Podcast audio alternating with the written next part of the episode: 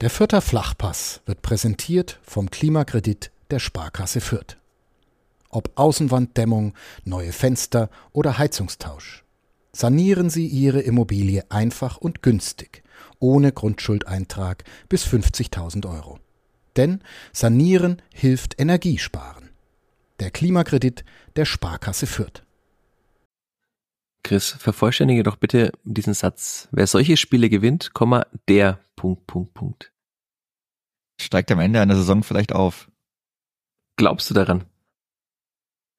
Oder ist da diese Hoffnung, diese naive Hoffnung, dass ein 1 zu 0 in Paderborn dem Kleeblatt zum Aufstieg gereichen wird? Ja, also die, die drei Punkte helfen schon mal. Boah, an der Leistung muss man wahrscheinlich dann langfristig noch schrauben. Das wird in den meisten Spielen wahrscheinlich nicht reichen. Aber ansonsten schaut es erstmal gar nicht so schlecht aus. Äh, tabellarisch sieht es auf jeden Fall schon mal besser aus als vor der Winterpause, denn man ist einen Platz nach oben geklettert, weil auch die Fortuna 2 zu 2 bei Hertha BSC gespielt hat. Und die anderen Mannschaften haben gewonnen. Der HSV hat gewonnen, Holstein Kiel hat verloren, St. Pauli hat gewonnen. Also es bleibt weiter eng oben und das Kleeblatt bleibt da in diesem engen Rennen weiter oben mit dabei. Das ist schon ja, eine schöne auch, Erkenntnis. Auch super wichtig, dass wir dieses erste Spiel gewinnen konnten. Jetzt hat man schon so ein hört sich vielleicht komisch an am 19. Spieltag, aber so ein Mini-Endspiel, zumindest für mich ein Spiel mit Endspielcharakter, mit K.O.-Spielcharakter, ist vielleicht schlecht für die Spielvereinigung, aber die kommen dann in so einem Wettbewerb irgendwann einfach. Das nächste Spiel gegen Holstein Kiel, boah, ist schon brutal wichtig. Also da bin ich mal gespannt, wie man das angeht, wie viele Leute kommen werden. Das wird interessant. Dann können wir doch gleich, bevor wir wirklich auf dieses 1-0 in Paderborn nochmal blicken, schon mal Werbung machen. Also dieses Spiel tatsächlich, wer da nicht hinkommt, der hat den Fußball nie geliebt. Ein Endspiel am 19. Spieltag der zweiten Bundesliga gab es auch noch selten in der Geschichte wahrscheinlich. Aber das wird tatsächlich ein sehr wichtiges Spiel, denn Holstein Kiel, der vermeintlich souveräne Herbstmeister, ja, die Spielverein könnte mit ihnen gleichziehen nach Punkten und äh, auf jeden Fall wird man sie überholen. Dem Ergebnis nach, weil Holstein Kiel nur um ein Tor bessere Tordifferenz hat.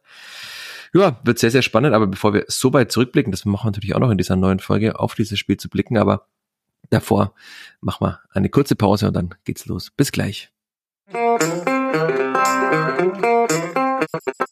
Vierter Flachpass, der Kleeblatt-Podcast von nordbayern.de.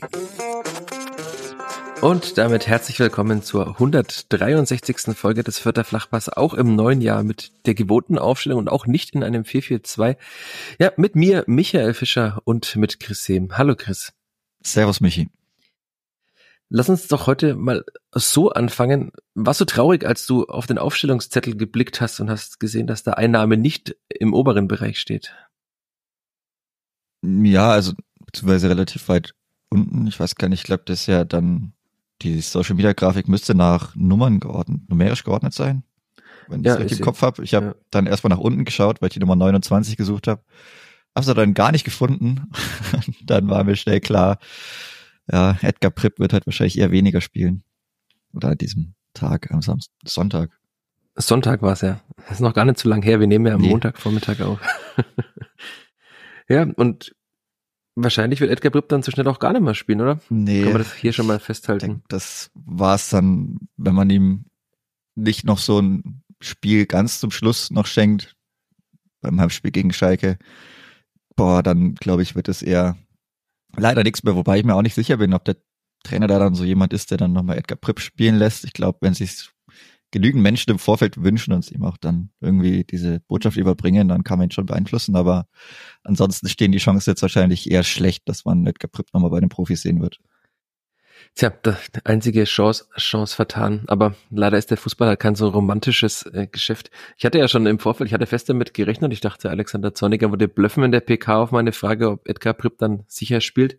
Da hat er so relativ nebulös gesagt, äh, wir vertrauen auch auf unsere Alternativen oder wir haben Vertrauen in unsere Alternativen. Ja, er hatte dann tatsächlich Vertrauen in die Alternativen, aber ich hatte trotzdem schon in weißer Voraussicht als äh, guter Journalist äh, schon ein bisschen recherchiert, weil Eddie zum letzten Mal fürs Klippert gespielt hat, wie das so lief, dieses Spiel damals und so weiter. Und weißt du noch, wann das war, Chris? Oh, jetzt weiß ich es nicht mehr. ich ich habe es dir, glaube ich, sogar erzählt, oder? Ja, aber... Im Mai 2013 beim FC Augsburg. Augsburg, genau. War das letzte Bundesligaspiel der Spielvereinigung, bevor Edgar Pripp dann gewechselt ist und dem Clipboard einiges an Geld eingebracht hat. Wird er jetzt wahrscheinlich nimmer, aber er wird der U23 trotzdem auch helfen, gehe ich davon aus. Wobei er weiterhin dabei bleiben wird, also das wird jetzt ja nicht weg sein. Und klar, ab zum nächsten Heimspiel kommt dann Gideon Jung zurück, das wird wieder einiges verändern, da kommen wir noch drauf. Aber also mit Gideon Jung könnte man auch dann anderweitig in der Innenverteidigung wechseln, wenn man jetzt auch noch die Option hat, denn ja, das Clipper hat in einem 4-4-2 gespielt dann in Paderborn. Das war dann aber doch überraschend, also fand ich zumindest. Ja, man hat es ja in den Testspielen ausprobiert, aber also ich glaube, die wenigsten haben damit gerechnet. Paderborn offensichtlich auch nicht, dass man das wirklich dann im Wettkampf, im Wettkampf einsetzt, dass man da wirklich auf das flache 4-4-2 setzt. Mit dem Personal. Gut, das Personal war dann vielleicht im Endeffekt nur konsequent, wie es dann gespielt hat, dass Lukas Petkoff dann reingerutscht ist dafür. Aber man hat schon auch im Verlauf des Spiels, also vielleicht abseits von diesen ersten zwölf Minuten bis zur Unterbrechung, hat man dann schon gemerkt, dass einfach in der letzten Kette genau dieser linke Innenverteidiger einfach gefehlt hat. Also so auf Höhe der Strafraum, der Strafraumkante war so viel Platz einfach immer gefühlt, gerade der zweiten Halbzeit dann. Ich glaube, die Durchbrüche, die konnte man irgendwann gar nicht mehr zählen, es in, irgendwann im Minutentakt auch wirklich war. Und sie sind auch wirklich teilweise weit durchgebrochen. Also, ja, man hat schon gemerkt, dass ein bisschen Stabilität gefehlt hat. Liegt dann vielleicht auch insgesamt am Personal, dass da so nicht so oft zusammengespielt hat. Vielleicht auch eher erstmal längerfristig nicht mehr so zusammenspielt, keine Ahnung. Aber ja, also war dann defensiv schon auch ein bisschen ein fragiles Gebilde. Ja, dann blicken wir doch mal ganz kurz drauf, nochmal der, naja, sagen wir der Vollständigkeit halber eine Viererkette aus Simon Asta, Damian Michalski, Maxi Dietz und Kerim Ceranolu, der tatsächlich einmal bislang beim Clipper in der Startelf stand und damals auch in einer Viererkette. das ist auch so, die äh, Dinge gleichen sich manchmal gegen Hannover. Aber es war diesmal zumindest mal besser dem Ergebnis nach als gegen Hannover im September. Aber es ist, also, ich dachte mir das schon vorm Spiel und das hat sich dann schon auch bestätigt, dass Kerim Ceranolu, der ja offensiv stark ist, da schon auf dieser, also in der Viererkette ist es ja vor allem nochmal ein, äh, er ist wirklich ein Linksverteidiger, er muss verteidigen mehr, als dass er offensiv äh, bringen kann. Und das hat man schon auch gesehen, dass ihm das wahrscheinlich schon besser täte, da einfach mehr Ausflüge nach vorne machen zu können und dann neben sich jemanden zu haben, der da auch rettet. Andererseits hat er ja natürlich auch vor sich jemanden, also in dieser zweiten Viererkette mhm. vor sich im 4-4-2, der da auch mithelfen kann. Aber diese Lücke, also das fand ich dann wirklich am offensichtlichsten, diese Lücke, die zwischen ja, dem linken Innenverteidiger und Kerem Canulu da oft war, die haben sie nie richtig geschlossen bekommen. Ja, und wir haben es ja gestern auch schon ein bisschen andiskutiert, aber da kommen wir gleich nochmal drauf. Woran das lag, davor war ein Vierer Mittelfeld, eine, sagte gerade schon, eine zweite Viererkette. Ja, da brauchen wir jetzt, glaube ich, gar nicht drüber sprechen, wer da wo gespielt hat, weil die, die haben so variabel gespielt. Also wir können festhalten, Robert Wagner und äh, Julian Green haben in der Mitte gespielt, auf der 6, 8, wie auch immer man die äh, benennen will. Man kann sie auch Doppel-6 nennen. Haben ja, also Julian Green ist, glaube ich, kein Sechser, kein klarer, deswegen würde ich es eher nicht Doppel-6 nennen, aber auf den anderen Positionen war da ein stetes Kommen und Gehen. Ne? Also man hätte wahrscheinlich im Minutentakt notieren können. Ich habe es versucht anfangs, aber ich habe es dann doch gelassen, wer da wo gespielt hat. Ja, ich glaube, Ende hat dann wirklich jeder überall gespielt. Also egal ob vorne in den beiden Spitzen oder rechts oder links, das war wirklich maximal variabel. Also so sieht man das dann auch, auch selten, dass da jeder mit jedem irgendwann mal die Position tauscht. Das war schon sehr interessant, hat am Anfang, ja, sowieso am Anfang natürlich gut, gut funktioniert. Also man hätte ja auch dann vor dieser, vor dieser äh, Unterbrechung dann eigentlich schon führen, führen müssen. Und ja, dann gehen wir noch gleich ins Spiel rein. Dritte Minute.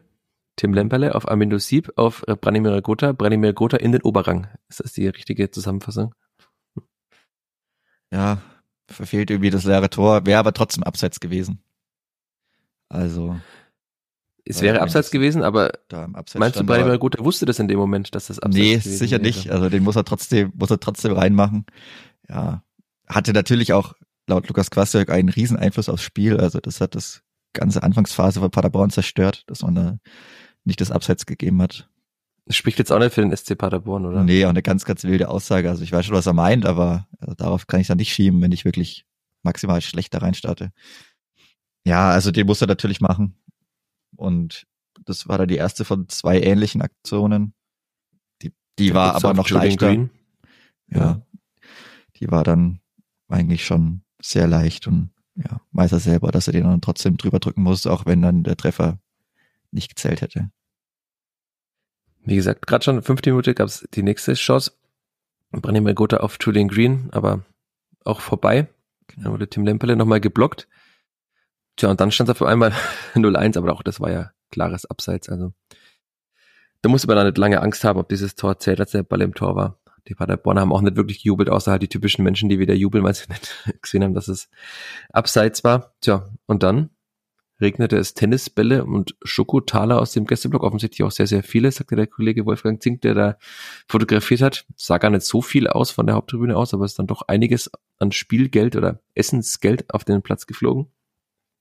Ja, es gab Proteste gegen den DFL-Investor, wurde ja vorher auch schon angekündigt in den Stadien der ersten und zweiten Liga sollte es an diesem Wochenende, also am vergangenen Wochenende, weitere Proteste gegen die Pläne der DFL geben, mit einem Investoren zu verhandeln. Wer da näher einsteigen will, dem empfehle ich äh, zum Beispiel den Rasenfunk, habe hier schon mal empfohlen, Rasenfunk zu dem Thema mit Khaled Nahar und Markus Bark oder gibt auch bei der Sportschau von Khaled Nahar sehr viele Artikel dazu. Das können wir gar nicht in der Kürze der Zeit hier aufarbeiten, wenn andere dafür Stunden brauchen oder mehrere Artikel. Deswegen, wenn ihr euch da weiter informieren wollt, lest und hört an den bekannten Stellen da rein. Ja, man kann schon sagen, irgendwie hat dieses, ja, diese, dieser Geld- und Tennisballregen die Spielfang irgendwie ein bisschen rausgebracht, oder? Oder ist das zu viel interpretiert? Nee, schon. Also das war ja ganz, ganz extrem klarer Bruch im Spiel. Also wenn man dann sieht, wie viele Chancen und auch sehr gute Chancen Paderborn danach hatte. Man hat ja direkt gesehen, Lukas Kwastok hat alle seine Mannen dann herberufen, war ja auch, ja, hat ja gewusst, dass dann, dass diese Unterbrechung geben wird. War dann, ja, sehr, sehr wild. Auch das, was man dann im Fernsehen gesehen hat, hat er schon gereicht, dass man gemerkt hat, ja, der ist jetzt nicht so zufrieden mit dem bisherigen Spielverlauf. Und dann hat die Pause ja auch wirklich noch lang gedauert. Also die Paderborner hatten ja auch einige Tennisbälle dann dabei, die sind immer schön einzeln dann noch nacheinander irgendwie auf den Platz geworfen haben. Und bei den letzten drei dann auch einfach da liegen gelassen wurden. Also da war man dann auch nicht super konsequent. Die hat irgendein Paderborner Verteidiger dann so, als Spät, es dann ja, ging, irgendwann dann, weggekickt. Ja, ja, ja, das war dann auch irgendwie, naja. Schiri hat's mit einem Lächeln aufgenommen. Schön gewartet. Der übrigens gut war. Also, bis auf den der Max Burda. Aber sonst fand ich ihn echt nicht schlecht. Also, ja, vor allem ist ja auch noch ein junger Schiedsrichter. Ja, ja, aber man hat es schon gut gemacht. Hat doch nicht alles weggepfiffen, so. Fand ich schon gut, aber ja, diese Pause, danach ging eigentlich nichts mehr. So fast übers ganze Spiel. Also man hat dann mehrere starke Chancen von Paderborn, die aber dann Jonas Urbich mehrfach klärt. Dann noch diese, keine Ahnung, doppelt, dreifach Chance gefühlt mit dem ja vermeintlichen Hand? Handspiel von ja. Kerem Canolu. Ja, also ich weiß, man, es kann wahrscheinlich sein, dass wenn man falsch das nicht zurückgenommen wird, aber ich weiß, warum es der VAR nicht, warum der VAR nicht eingreift. So muss man jetzt auch nicht machen, weil ja Urbich noch klar davor am Ball war. Ja, zeitlich gesehen sehr, sehr kurz davor. Vielleicht kann dann auch Chanolo reagiert da sicherlich nicht mehr bewusst drauf, aber es war jetzt auch nicht die, der krasseste Wegwischer und von dadurch, dass halt Urbich nochmal davor am Ball war und den Ball dann verändert, wird es halt später nicht gegeben, aber. Ich, ich glaube, man muss sich da immer quasi in die Lage desjenigen versetzen. Wenn es beim Kleeblatt gäbe, hätte es die Proteste wahrscheinlich auch von den Verantwortlichen gegeben. Ja, warum das denn kein Elfmeter sei und so reklamieren die Paderborner jetzt nach dem Spiel, dass sie 0 zu 1 verloren haben, natürlich auch, dass sie da gerne einen Elfmeter haben, aber wie du schon sagst, dann schießt sich da nicht alles wegpfeift und also das ist ja auch nur menschlich. Cianolo steht da auf der Linie, will den Ball mit der Schulter blocken, sieht man in der Wiederholung und dann kommt Urbig mit der Hand noch hin, dann prallt der Ball so ein bisschen nach unten er hat jetzt ja nicht, er ist ja nicht in einem Hechtsprung hin und hat den Ball mit der Hand gerettet. Also klar, die Handspielregel verwirrt uns alle und die Handspielregel wird immer wieder anders ausgelegt. Aber trotzdem, also klar, es ist einfach, ich würde mal sagen, eine Entscheidung im Sinne des Fußballs gewesen, dass da jetzt einfach dann kein Elfmeter dafür sowas gibt. Und klar, man hat auch in der Szene dann doch wieder gesehen, was die Spieler immer wieder betonen. Klar, ähm, über die zweite Halbzeit müssen wir noch ein bisschen sprechen, aber dass sie schon alles tun, um das Tor zu verteidigen und gemeinsam als Team einfach versuchen, gut zu verteidigen und sich halt dann auch in alle Bälle werfen, die da irgendwie aufs Tor fliegen. Jonas Urbig ist da auch jemand, der da ja, der gerne sich in den Mittelpunkt stellt, der auch immer dann sagt, das ist eine Gemeinschaftsproduktion, dass sie da keine Tore kassieren. Das war ja dann am Ende sein neuntes Spiel ohne Gegentor. Aber er sagt ja immer, das ist äh, das Werk der Mannschaft und er trägt nur seinen Teil zum Mannschaftserfolg bei. Das sagt natürlich immer sehr, sehr brav. Und ich glaube, er weiß selber, dass er in dem Spiel jetzt dann mehr beigetragen hat zum Mannschaftserfolg als in anderen Spielen.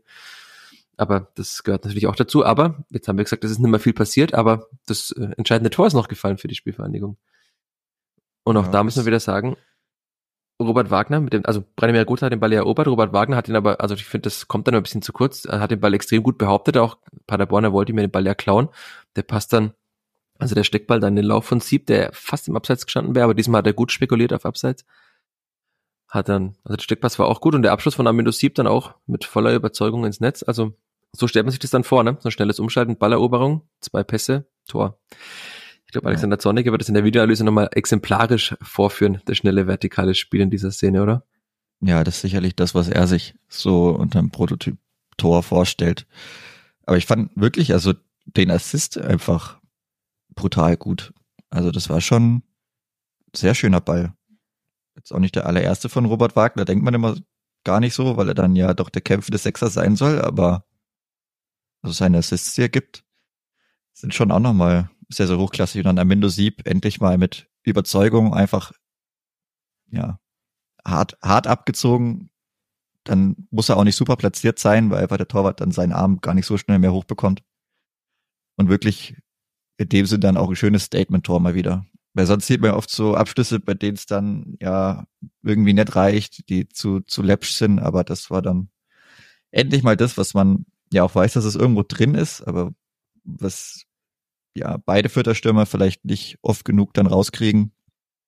Aber so schießt er die Tore in der U20 und so darf er sie dann auch gerne noch öfter im, im Kleeblattdress schießen. Das war übrigens der fünfte Assist schon von Robert Wagner. Also, mhm. Ist er bald auf Julian Greens Spuren wenn er so weitermacht. Sieben. Ja, aber also tatsächlich, man merkt bei Robert Wagner schon, das war am Anfang der Saison, war das ja immer so ein bisschen in der Diskussion, dass er ja eigentlich Achter ist und auf der Sechs spielen muss, aber man merkt schon, dass er jetzt kein rein defensiv denkender Spieler ist, also kein Max Christiansen, sondern halt tatsächlich ein, ein Sechser, der eigentlich Achter ist und dadurch halt einfach auch einen gewissen Offensivdrang hat. Es hat er auch mal erzählt nach einem Spiel, dass er den, diesen Drang schon mal wieder auch bremsen muss, weil der Trainer sagt, ja, du hast schon auch Defensivaufgaben zu erledigen. Also er würde natürlich gerne noch öfter damit nach vorne reinstoßen und auch man hat ja gegen Düsseldorf damals das Siegtor auch erzielt. Da ist er damals dann durchgelaufen. In Paderborn ist er auch einmal, also beim Ansprinten war er plötzlich der vorderste Mann und ist dann bis zum gegnerischen Torwart durchgelaufen. Also der hat das auf jeden Fall drin und also ja, ich, wieder ein sehr gutes Spiel von Robert Wagner. Natürlich ist es, ich mit Alexander Zorniger nach dem Spiel auch ein bisschen drüber gesprochen, dass es in dem 4-4-2 schon auch für die Sechser anders ist, weil da natürlich dann einfach ein Innenverteidiger dahinter fehlt. Auch ein Innenverteidiger, ein Zentraler, der oftmals dann raussticht. Also so wurde es ja am Anfang sogar versucht, diesen fehlenden Sechser, als man dachte, Orestes Kiyomotsugle bräuchte einfach nur noch ein paar Wochen, diesen fehlenden Sechser zu kompensieren. Da hieß es auch immer, ja, dann müsste man das auch mit den Innenverteidigern auffangen. Deswegen ist da Michalski teilweise ja, oder auch Maxi Dietz sind da einfach sehr schnell rausgestochen, um Dinge zu klären. Und da ist halt dann doch anders in dieser Viererkette, weil da einfach nur noch zwei Innenverteidiger dahinter sind.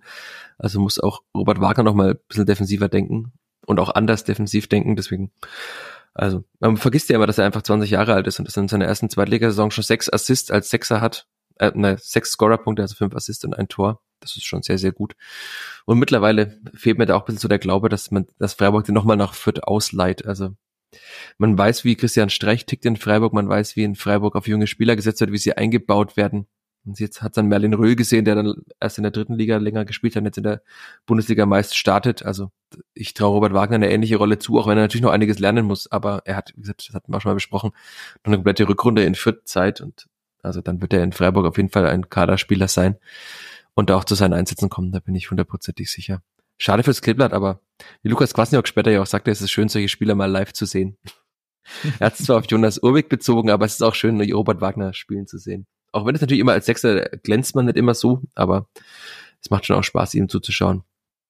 Und gelobt haben wir ihn ja in der letzten Folge, glaube ich, genug. Oder willst du ihn noch mehr loben jetzt? Ja, reicht dann auch, glaube ich. Also. Reicht, nicht zu viel loben. Weil das Spiel war dann am Ende ja doch gar nicht mehr so gut. So hoch, wenn man das jetzt so hochrechnet, auch die Scorer dann auf 34 Spieltage, dann kann man immer noch loben. Okay, das heißt nächstes Lob für Robert Wagner, wenn er die 10 äh, Scorer geknackt hat. Oder doch erst am 34. Spieltag, wenn. Nee. Ich wollte das Wort mit A nicht in den Mund nehmen. Aber ja, äh, das ist gefallen, bis zur Pause ist dann gar nicht mehr so viel passiert. Und was ist dann in der zweiten, äh, was ist in der Halbzeit passiert, Chris? Ich, ich rätsel immer noch ein bisschen. Boah, das ist eine gute Frage. Also es kam dann Conte für Ansa. Ich fand Ansa war jetzt auch nicht so, so überzeugend. Ja, da hat man schon auch gesehen bei Ilias Ansa. Also ich, ich war, für alle, die es noch nicht gesehen haben, vor dem Spieler im Padercast zu Gast. Da, danke für die Einladung und Grüße an der Stelle. Und die hatten dann auch über die vielen jungen Spieler beim SCP gesprochen, weil wir so über die Vergleiche auch zwischen Spielvereinigung und SCP bisschen geplaudert hatten, dass der SCP eben viele Spieler aus dem, aus der eigenen U23 oder U21 nach oben gezogen hat und Ilias Ansa war einer dieser Spieler. Und ich dachte mir, ja gut, das hat man dann auch gesehen in diesem Spiel. Ne? Also er war sichtlich mhm. bemüht, Bälle abzulegen, aber er hatte gefühlt überhaupt keinen Zug zum Tor. Also er hat immer den Blick nach hinten gehabt und hat immer, auch wenn es die Möglichkeit gegeben hätte, nach vorne aufzudrehen, immer nach hinten abgelegt. Ich glaube, das hat dann auch Lukas Kwasniok gemerkt, dass das in diesem Spiel zumindest keinen Sinn ergibt. Und der Wechsel dann auf Sirlot Conte war dann schon ein guter, da hat man auch beim SCP gesehen. Also beim Blick auf die Aufstellung dachte man sich, okay, da sind einige Namen dabei, die kenne ich gar nicht so. Ja, und auf der Bank waren aber doch einige Namen mit Sirlot Conte, Robert Leipertz kam dann später auch noch, also da war dann schon noch Qualität auch auf der Bank. Auch wenn man natürlich sagen muss, dass der SC Paderborn ohne jetzt Florian Muslia oder auch früher, also war schon ein besserer SC Paderborn schon mal, ne? Als hm, auch ja. personell, als er jetzt gerade ist. Auf jeden Fall. Und jetzt dann, wenn Muslia dann noch geht, wird man sicherlich noch nachlegen müssen. Also, ich denke schon, dass da beim SCP noch was passieren muss, weil er ist wirklich mit Abstand der beste Spieler. Hat jetzt auch gesehen, also ich könnte mir gut vorstellen, dass wenn er gespielt hätte, dass sie auch dann bestimmt irgendwie mal noch ein Tor geschossen hätten. Also eher dann in guter Verfassung natürlich. Weil wenn er jetzt irgendwie kaputt ist oder so, dann bringt das auch keinem was.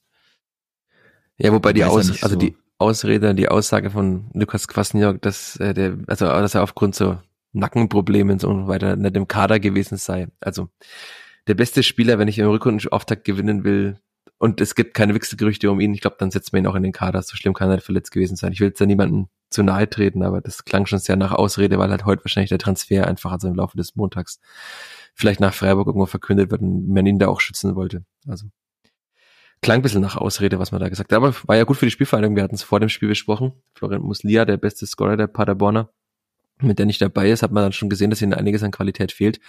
Und Lukas Glasniak hatte ja die, sagen wir mal, das Empörungspotenzial schon vorweggenommen, dass wahrscheinlich Florian Muslia den Elfmeter geschossen hätte und der hätte ihn ja bestimmt getroffen. Aber das weiß Kann gut sein, nicht. aber ja. Branimir Grutter hat jetzt auch schon zwei Elfmeter verschossen.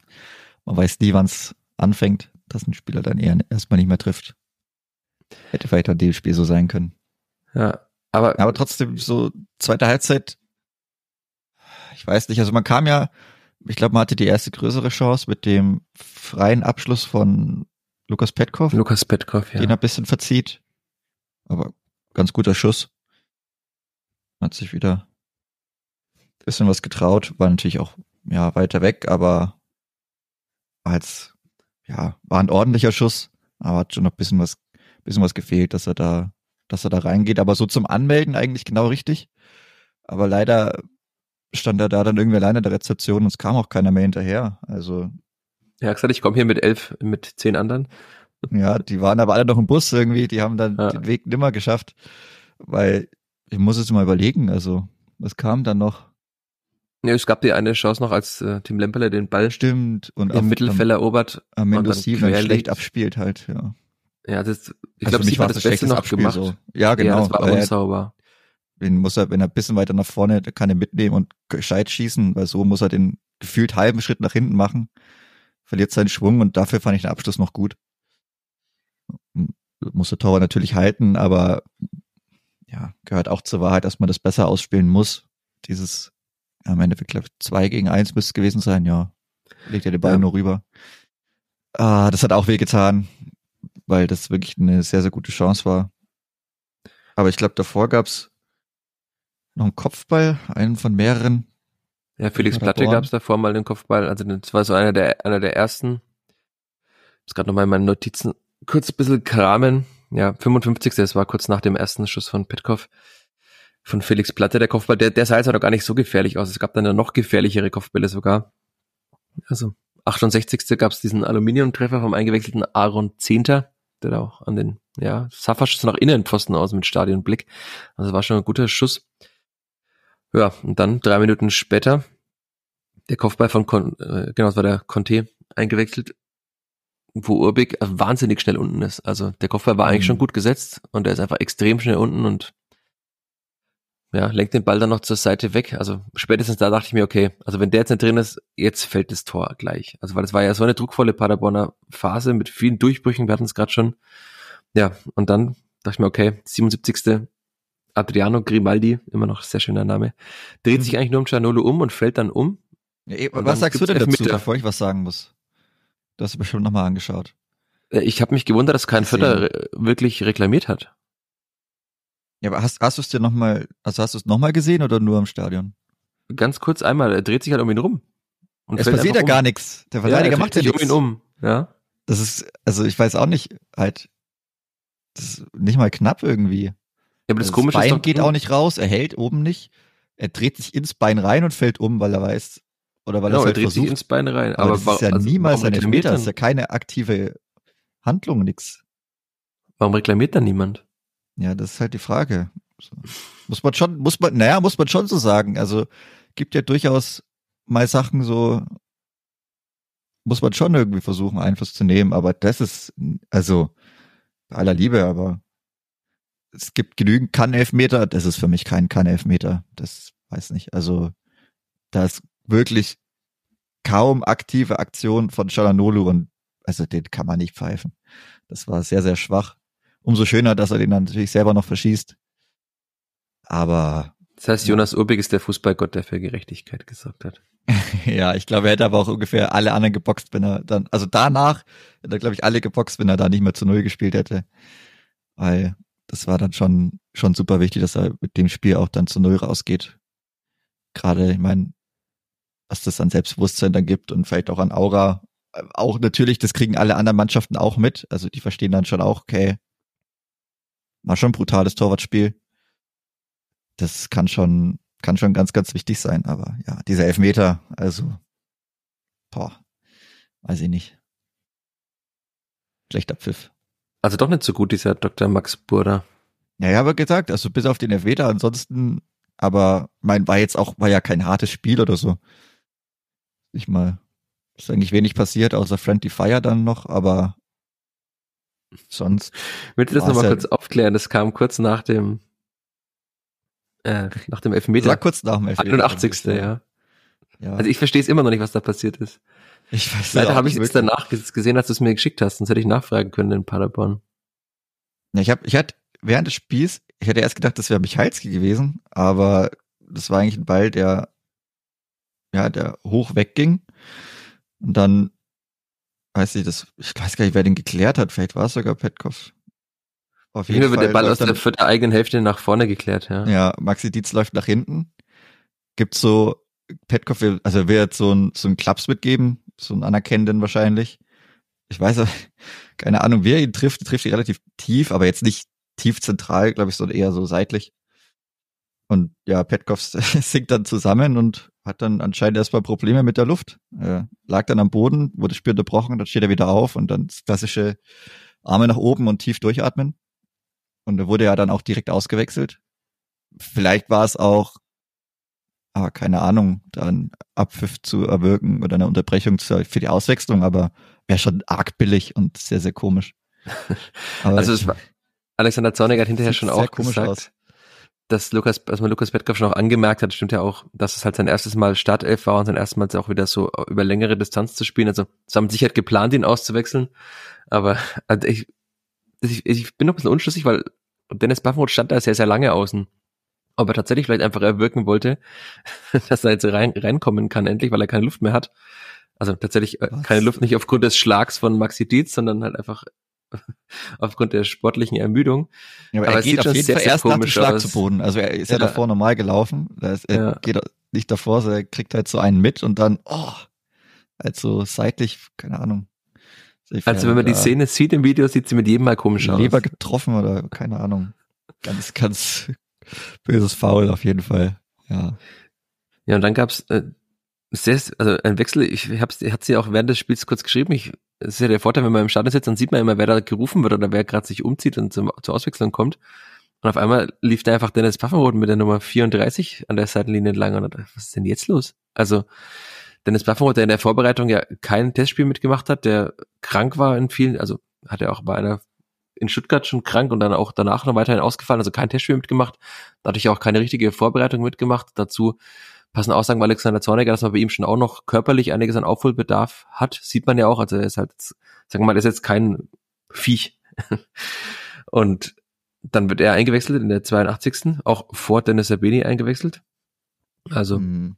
hatte schon eine gewisse Aussagekraft und ja, also hat man schon auch gemerkt, dass er sich bei seinem Debüt, ich glaube, er war ein bisschen nervös und hat sich schon auch ein bisschen schwer getan, weil er war dann ja doch zwölf Minuten auf dem Platz. Also laut Statistik hatte er einen Ballkontakt. Ich kann mich nicht erinnern, welcher das gewesen war. Es war auf jeden Fall kein wichtiger. Hm. Viel gelaufen, aber ja, der Versuch, irgendwie noch einen schnellen Konterspieler da vorne reinzuwerfen, aber hat sich nicht so ausgezahlt. Da war dann diese Einwechslung von Dennis Albeni tatsächlich noch effektiver. Eine Minute vor oder ja, mit Ende der regulären Spielzeit. Hat dann schon nochmal ein, zwei Bälle kurz halten können, bisschen festmachen können. Das fand ich schon besser, gerade auch aufgrund dieser wirklich sehr, sehr mageren Spielanlage der Füttermannschaft, dann gerade in der zweiten Halbzeit, dem er einfach gar keinen Ballbesitz mehr hatte dann gefühlt nur noch hoch hinten raus und vorne, aber auch kein Spieler hatte, der irgendwie Kopfballduell gewinnen kann. Also Branimir Gotha hat sich natürlich schwer getan, er wird wahrscheinlich kein Kopfballspieler großartig mehr werden. Und gerade da hätte ich dann eigentlich Dennis Obeni erwartet. Ich glaube, Dennis Obeni hätte sich selber da auch dann erwartet. Also spätestens in der 82. hat er sich erwartet, glaube ich. Ja, sicherlich da. Ich fand es aber trotzdem auch sehr spät. Also waren ja auch wieder nur drei Wechsel. Aber dass er dann nur eine Minute oder ja, vier Minuten in Paderborn bekommt, ist, glaube ich, für ihn schon auch nochmal hart. Also gerade auch in so einem Spiel, auch nach der Vorbereitung, der trotzdem dann zweimal getroffen hat, in dem Sinn dann bester Stürmer gewesen ist, weil die anderen Stürmer auch einfach gar nicht gut waren in der Vorbereitung. Ja, ist, kann man überinterpretieren oder kann man so und so interpretieren wahrscheinlich. Die Verantwortlichen werden sagen, es ist überinterpretiert, aber ich glaube, das ist schon da hat natürlich auch nach innen so eine, so eine Aussagekraft, wenn dann Dennis Rebeni halt eben wieder nur als Stürmer Nummer zwei eingewechselt wird. Und gerade in so einem Spiel, in dem es dann doch viele Bälle, hohe Bälle dann noch gibt, die ja, wie gesagt, zwei, drei Dinge hat er ja noch gut, gut festgemacht und da noch ein bisschen für Ruhe sorgen können. Es geht Pfaffenrot natürlich komplett ab. Da hat man gehofft, dass man irgendwie noch einen Konter fahren kann, aber ach, da hätte man auch irgendwie sich nochmal flach irgendwie kombinieren, rauskombinieren müssen, weil ich glaube, die hohen Bälle, der wird ja dann auch irgendwie weggedrückt. Ja, hat man deutlich gesehen in allen zwei So war es dann auch. schwierig. Also selbst ja. auch hohe weite Bälle, da müsste ja schon ja. sehr, sehr viel schneller sein als alle anderen und das ist dann auch nicht so in der zweiten Liga, die wissen ja schon, wie sie laufen müssen.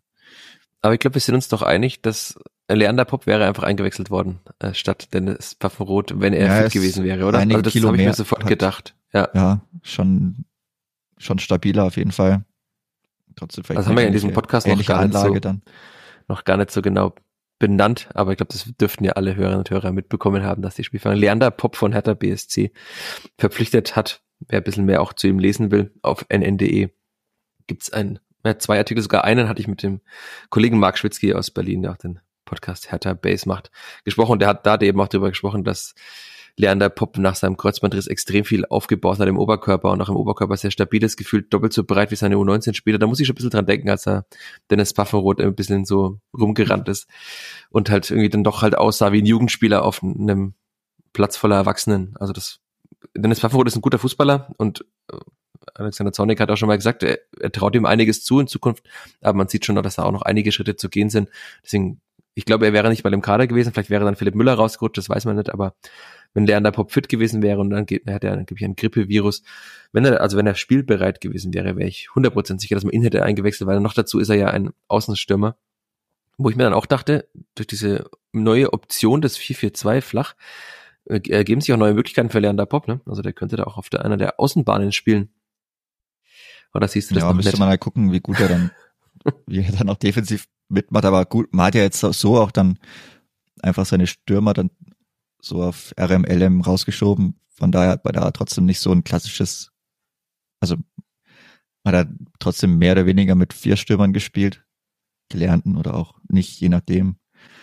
Drei Aber, Gelernten meinst du? Ja, keine Ahnung, wer das Kann jeder jetzt aus sieben. Jeder mal gelernt, jeder nicht. Oder ja, drei verkannte Zehner, die wie auch immer.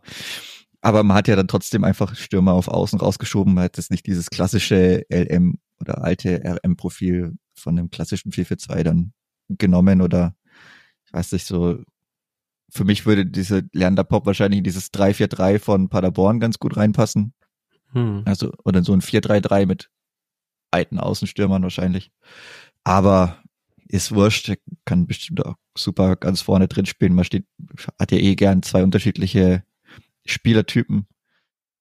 Ja, wird man, wird man dann sehen, aber selbst dann war ja auch ein bisschen brutal gewesen, so für Dennis Rebeni. Auch macht die ganze Vorbereitung mit. Wer beste Spiel der Vorbereitung, kommt einer eine Woche vorher und dann wird der noch davor eingewechselt. Also, boah, also ich hätte jetzt schon gedacht, dass diese Winterpause dann trotzdem noch mal ein größeres oder eine größere Chance wäre oder so eine, ja, so ein Zeitpunkt, nachdem es dann oder ab dem man dann nochmal besser schaut, wie man Dennis Ebeni integriert.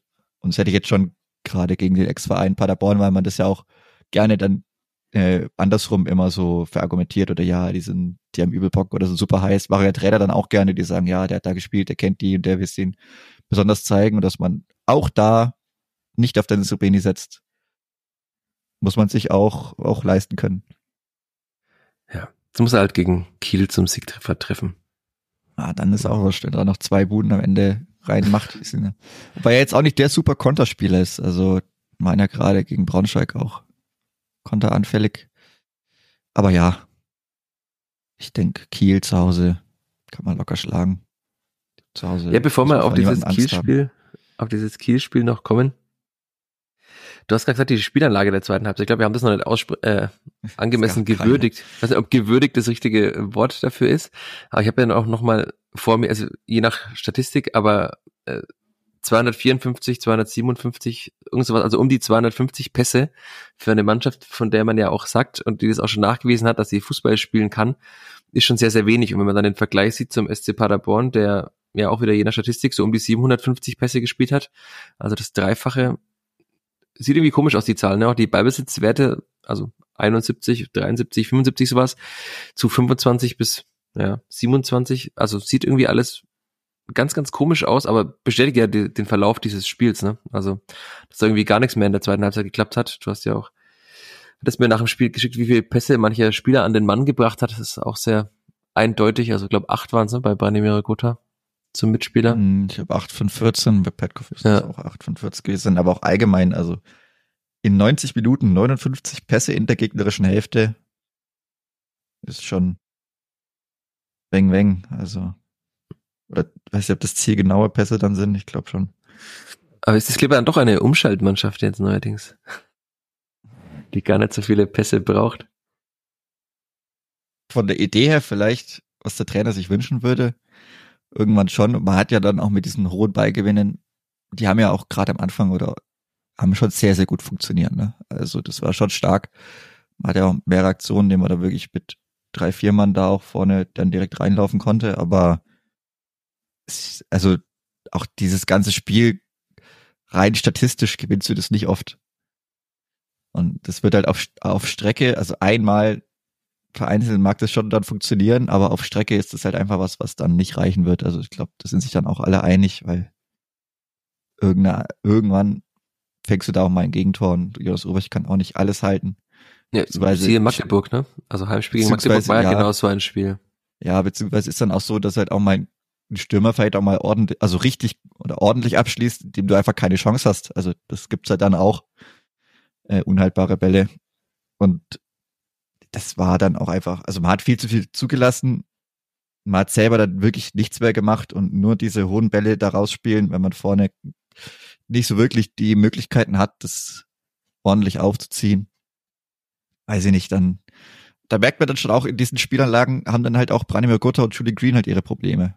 Also das finde ich dann schon auch mal, es, ja, man sieht halt, welche, oder in welchen Spielen sie stark sind, in welchen Spielen sie dann abfallen. Die Spielanlage ist jetzt sicherlich keine, in der die beiden dann glänzen können. Ja, Julian Green hat es ja auch schon mal, also vor einiger Zeit mal ganz offen gesagt, dass die Zeit als Damir Buric in Fürth für ihn so ungefähr die schlimmste war, weil er, durfte nur eins machen und das war den langen Ball nach vorne hauen. Und es merkt man ja, dass diese Spieler sich auch in den, dass sie ganz sehr viel künstlerische Freiheit haben, dass sie sich auch in diesen engen Räumen dann teilweise wohlfühlen, wo sie ja.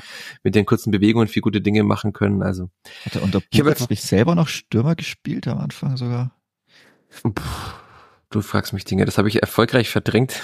Besser ist es mir, wahrscheinlich auch. Mir kam nur die Erinnerung an äh, Julian Green gerade. Aber ja, das war für ihn natürlich auch, also dieses Spiel, dass er dann schon eher so auf eine Art Doppelsechs spielen muss, hat man auch gesehen. Der ist schon, fand ich, abgefallen in dem Spiel. Ist ja auch klar, also wenn er halt da defensiver denken muss, nach vorne gar nicht mehr so viel geht, er nach vorne auch nicht so viel kreieren kann. Also das, das liegt ihm einfach nicht. Deswegen habe ich die Hoffnung, dass das einfach alles äh, besser wird jetzt wieder. Wir müssen jetzt ja noch das komplett stundenlang auseinander analysieren. Ich glaube, das wird die, das Trainerteam mit der Mannschaft machen. Die werden auch sagen, dass die zweite Halbzeit jetzt keine berauschende war, dass man mit der normalerweise auch keine Spiele in der zweiten Liga gewinnt, wenn man gerade 3-0 zur Pause geführt hat. Deswegen, vielleicht blicken wir einfach auf dieses Spiel am kommenden Sonntag, nämlich gegen Holstein Kiel, das erste Heimspiel. Holstein Kiel, du hast gesagt, die kann man schlagen. Naja, das ist aber der, die also Tabellenerste der Auswärtstabelle, ne? Also, ah. muss man den schlagen, der 19 Punkte schon geholt hat auswärts. Ja gut, aber wenn man sieht, wie gut die Spielvereinigung zu Hause ist, also, da kann sie ja wirklich jeden Gegner schlagen, da muss man eigentlich, eigentlich gar nicht oder gar keine Angst haben. Kiel ist jetzt auch nicht super gut gestartet, haben auch Ausfälle, die schwerwiegen. Äh, von daher, ja, waren jetzt nicht super gut gegen Braunschweig. Es war ein sehr überraschender Jahresauftakt in Kiel, dass sie zu Hause gegen Braunschweig 2-1 verlieren, ja. Ja, und auch verdient irgendwo. Also, mein, ich glaube, Braunschweig hatte sogar noch einen Abseitstreffer. Philipp, ich glaube, der müsste zwei Tore gemacht haben. Eins wurde aberkannt oder so. Auf jeden Fall, ja klar, Braunschweig ist jetzt auch auf dem aufsteigenden Ast, aber sicherlich keine Übermannschaft. Und zu Hause, da kann kommen, wer will. Also kann man auch einen HSV schlagen. Da muss man von niemandem Angst haben. Muss auch vor Düsseldorf keine Angst gehabt. Gegen St. Pauli hätte man normalerweise auch gewonnen. So, also wer soll dann noch kommen? Mein klar, Kiel ist die beste Auswärtsmannschaft. Kann schon sein, aber die sind jetzt auch schlecht gestartet. Und man selber hat jetzt trotzdem noch, ja, ist jetzt in der Offensive noch stark genug und zu Hause, also sehe ich jetzt keinen Grund, warum das nicht klappen sollte. Und wie wird das Klippert gewinnen? Mit einem 4-4-2 oder doch wieder, weil Gideon Jung zurückkehrt im äh, 3-4-1-2? Tja, das ist die Frage wird sich ja wahrscheinlich auch Marcel Raff stellen. Ja, und wahrscheinlich auch Alexander Zorniger beim Einschlafen. Wahrscheinlich auch er, ja.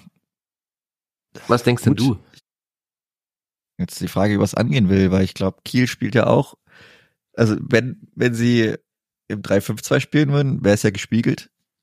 Hm. Wäre natürlich umso geiler, wenn man einfach die Gegner schlägt, die man, also im gespiegelten System einfach zeigt, wir sind besser als ihr. Also wäre schon nochmal so ein, auch so ein Statement, das einfach dann schon nochmal richtig gut schmeckt. Zumindest würde ich das jetzt so empfinden. Ich glaube, der Trainer könnte schon auch ähnlich empfinden, aber ja, wie stellt man es an? Hm. Frage, wie, wie Kiel wieder spielen will, wo man dann vielleicht besser kontern kann, aber kann schon auch gut sein, dass man zu Hause einfach auf sein altbewährtes 3-5-2 setzt, dem es ja wirklich jetzt auch ewig lang super gut funktioniert hat. Und dann kommt einfach Gideon Jung für Lukas Petkov rein. Mein Petkov hat es nicht schlecht gemacht. Er hat sich schon, also hat er hat mal wieder gezeigt, dass er Bock hat. Aber war jetzt auch klar, das, man kann jetzt auch sagen, das Spiel ist auch an ihm dann irgendwann ein Stück weit vorbeigelaufen, wie es aber dann auch an den meisten Offensivakteuren vorbeigelaufen ist. Ja, also das war, es war nicht singulär bei ihm so, sondern nee. irgendwann liefen sie alle noch irgendwo rum, aber es ist nicht mehr viel passiert. Also deswegen, also ich glaube, das wird eine spannende Frage, das, das zu klären in der Woche, weil man hat schon gemerkt, dass das hat man ja auch in Stuttgart, hat Alexander Zornig ja schon mal auf die Viererkette umgestellt, hat es dann zehn Minuten oder so wieder geändert auf die Dreierkette, weil die defensive Stabilität nicht funktioniert hat. Wir hatten es jetzt auch schon ausführlich besprochen in dieser Folge, dass es da auch da die Probleme gab. Die Kieler werden das auch aufmerksam registriert haben. Dass da vielleicht dann doch Lücken waren zwischen dem linken Innenverteidiger und dem Außenverteidiger, in die man reinspielen kann. Man, das Clipper hat ja auch nach, das haben wir jetzt gar nicht so ausführlich besprochen, nach 65 Minuten um wieder umgestellt auf dieses äh, 5-4-1, also dann auf jeden Fall schon mal von der Fünferkette hinten, als dann Marco Mayhöfer auch kam und ähm, Krem Cianolo nach innen gerückt ist. Also gut, Cianolo ist aber auch kein Innenverteidiger, das hat man da auch gesehen dann.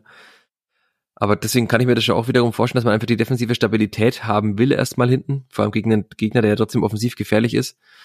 Und man hat jetzt ja auch die Option, jederzeit zu wechseln auf dieses System. Natürlich wird es schwierig mit dem Personal, wenn man Gideon Jung drin hat, aber man hat zumindest die Möglichkeit, auch in einer anderen Formation zu spielen, wenn es dann nicht fun funktioniert.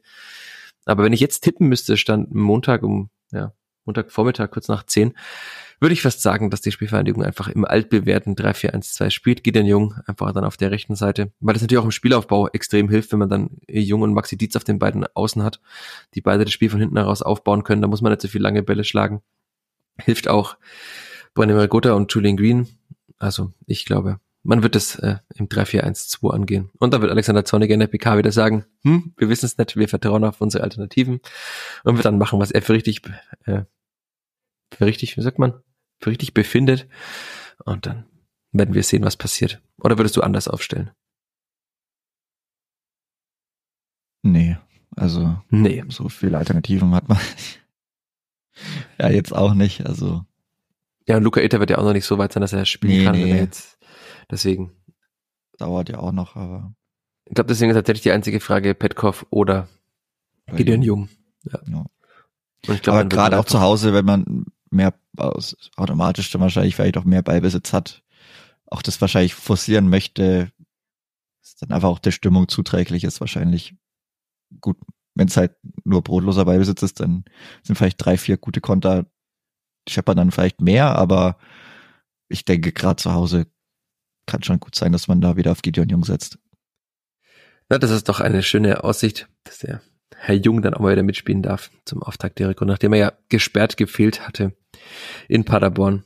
Und ich würde sagen, dann ziehen wir einen dicken Schlussstrich oder wollen wir noch irgendwas besprechen, Chris, was wir jetzt in den, seit den zwei Wochen seit der letzten Folge nicht besprochen haben. Nee.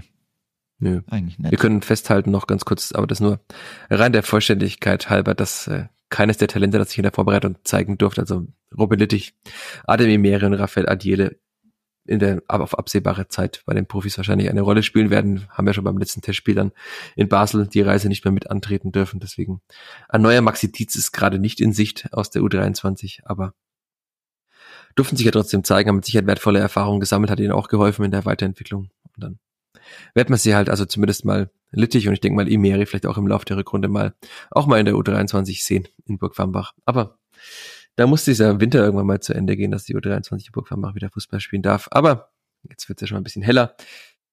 Das Klippert gewinnt zum Jahresauftakt, also es ist doch eigentlich fast, fast alles positiv, wenn man so die zweite Halbzeit einfach rausrechnet.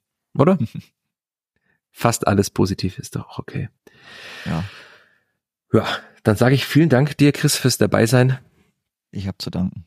Und danke all euch da draußen fürs ebenfalls dabei sein, fürs ja, Durchhören bis an dieser Stelle, wenn ihr es geschafft habt. Ansonsten hm, erhobener Zeigefinger, nächstes Mal bitte bis zum Ende hören. Wie auch immer, macht's gut. Wir hören uns nach dem Spiel gegen Kiel. Ciao, ciao. Ciao, ciao. Mehr bei uns im Netz auf nordbayern.de. What does innovation sound like? It sounds like the luxury of being in the moment with your customer, client, or patient. It sounds like having the right information right when you need it.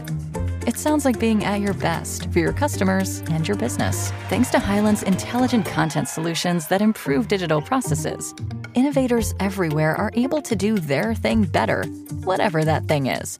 Now, who doesn't like the sound of that?